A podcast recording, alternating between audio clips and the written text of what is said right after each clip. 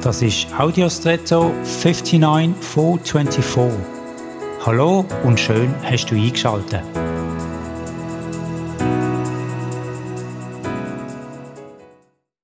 Viele von uns sammeln etwas. Briefmarken, Postkarten, Antiquitäten und so weiter.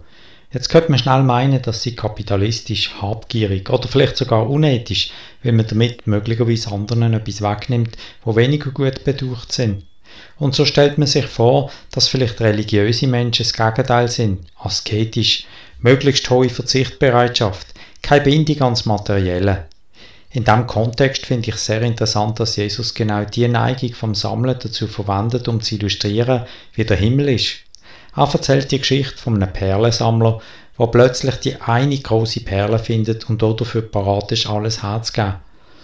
Würde mir die Haltung als vorbildlich bezeichnen? Ich zweifle daran. Aber das ist das Rollenmodell von Jesus. Etwas mit so großer Leidenschaft haben zu wollen, dass man bereit ist, dafür alles zu geben. Und er meint mit dieser Perle die Zugehörigkeit zum Himmel, zur Heimat dort und natürlich bei ihm sein. Und jetzt wünsche ich dir einen außergewöhnlichen Tag.